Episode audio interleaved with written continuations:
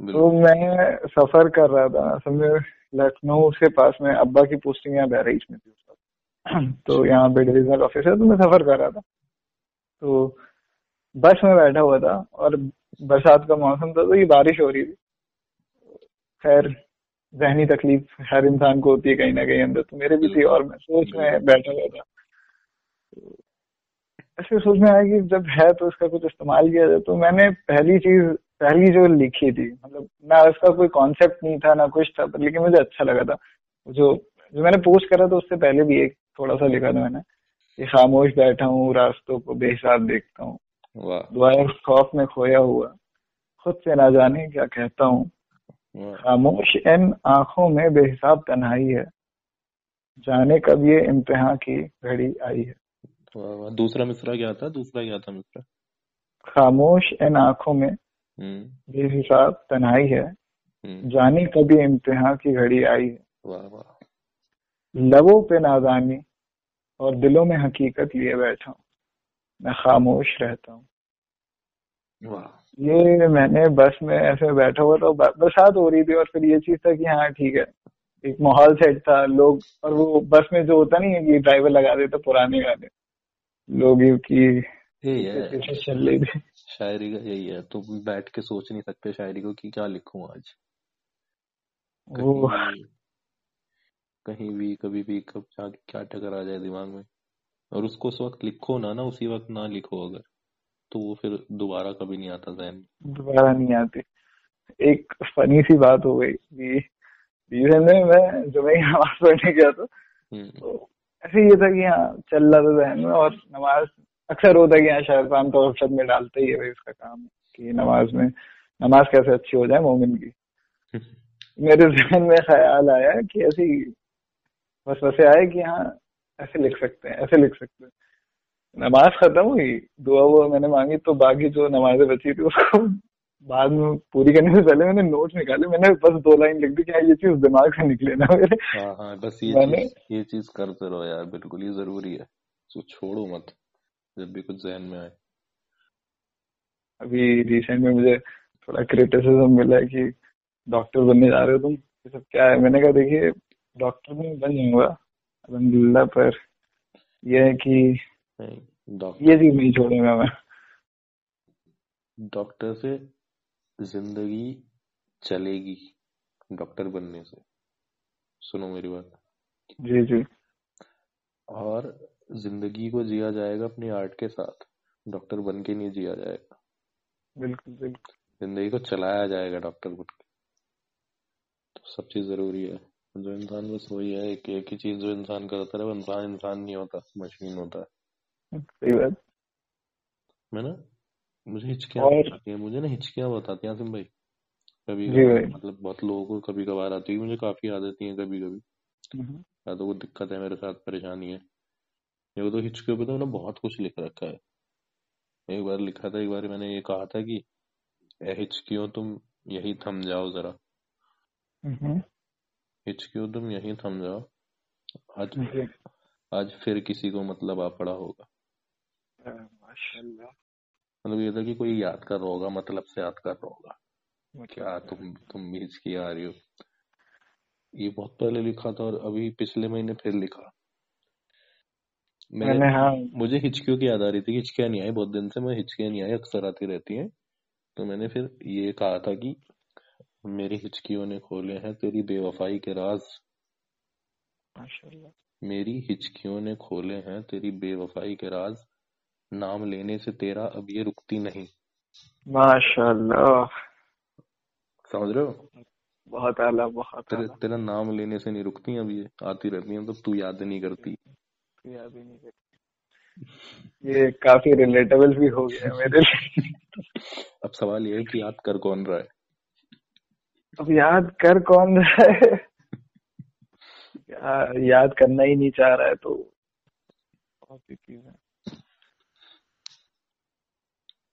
मुझे सबसे ज़्यादा जो फैसिनेटिंग लगते हैं वो फैज साहब लगते हैं। मतलब जो भी है उनके अंदर थोड़ा मतलब एक बहुत सॉर्टेड बन सॉर्टेड है वो। उन्होंने हर चीज़ गम पे ही ज़्यादा फोकस करा। उन्होंने हाँ गम पर और दुनियादारी।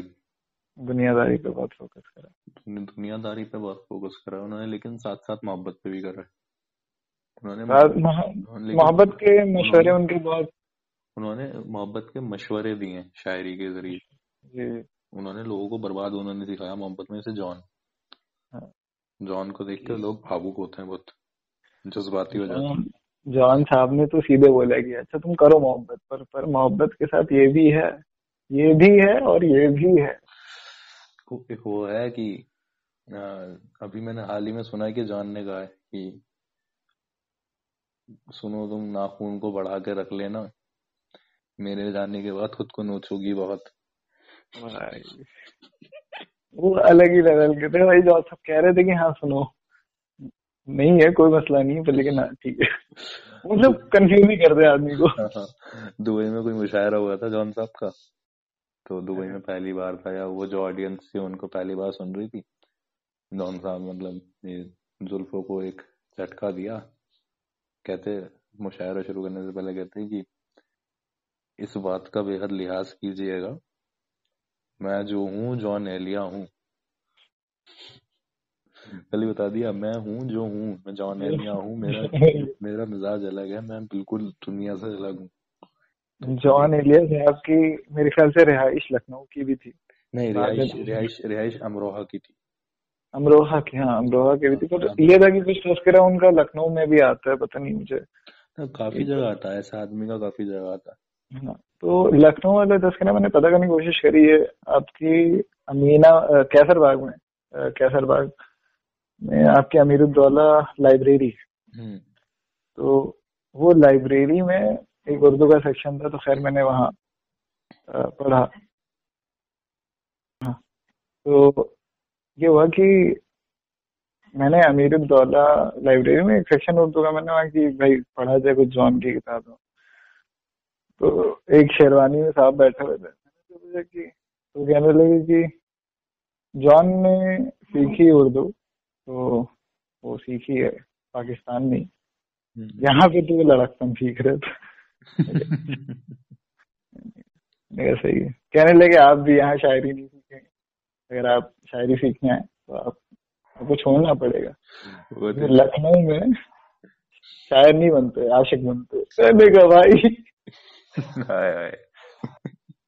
यार, मैं बता दे रहा हूँ कि आजकल मैं शायरियों से इतना रिलेट कर रहा हूँ।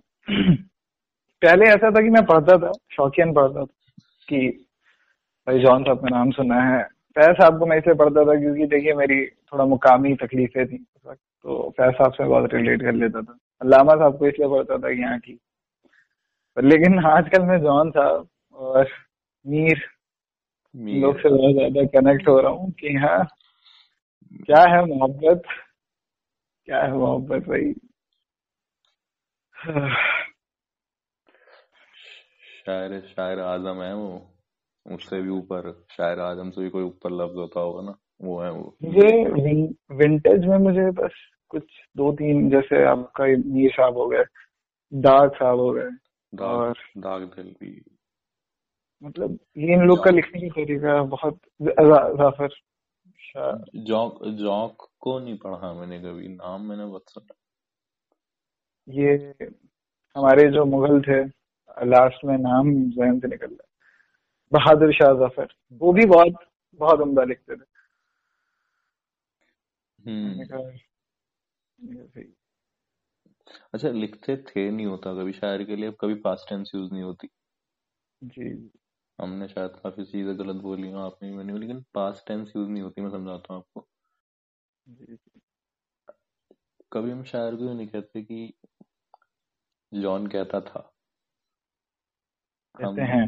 हम हम कभी भी किसी शायर का कुछ सुनाते हैं कुछ पढ़ते तो हम कहते हैं देखो जॉन कहते हैं गालिब कहते हैं फैज साहब कहते हैं। तो शायर कभी पास टेंस में नहीं होता शायर की बहुत बड़ी खूबी है।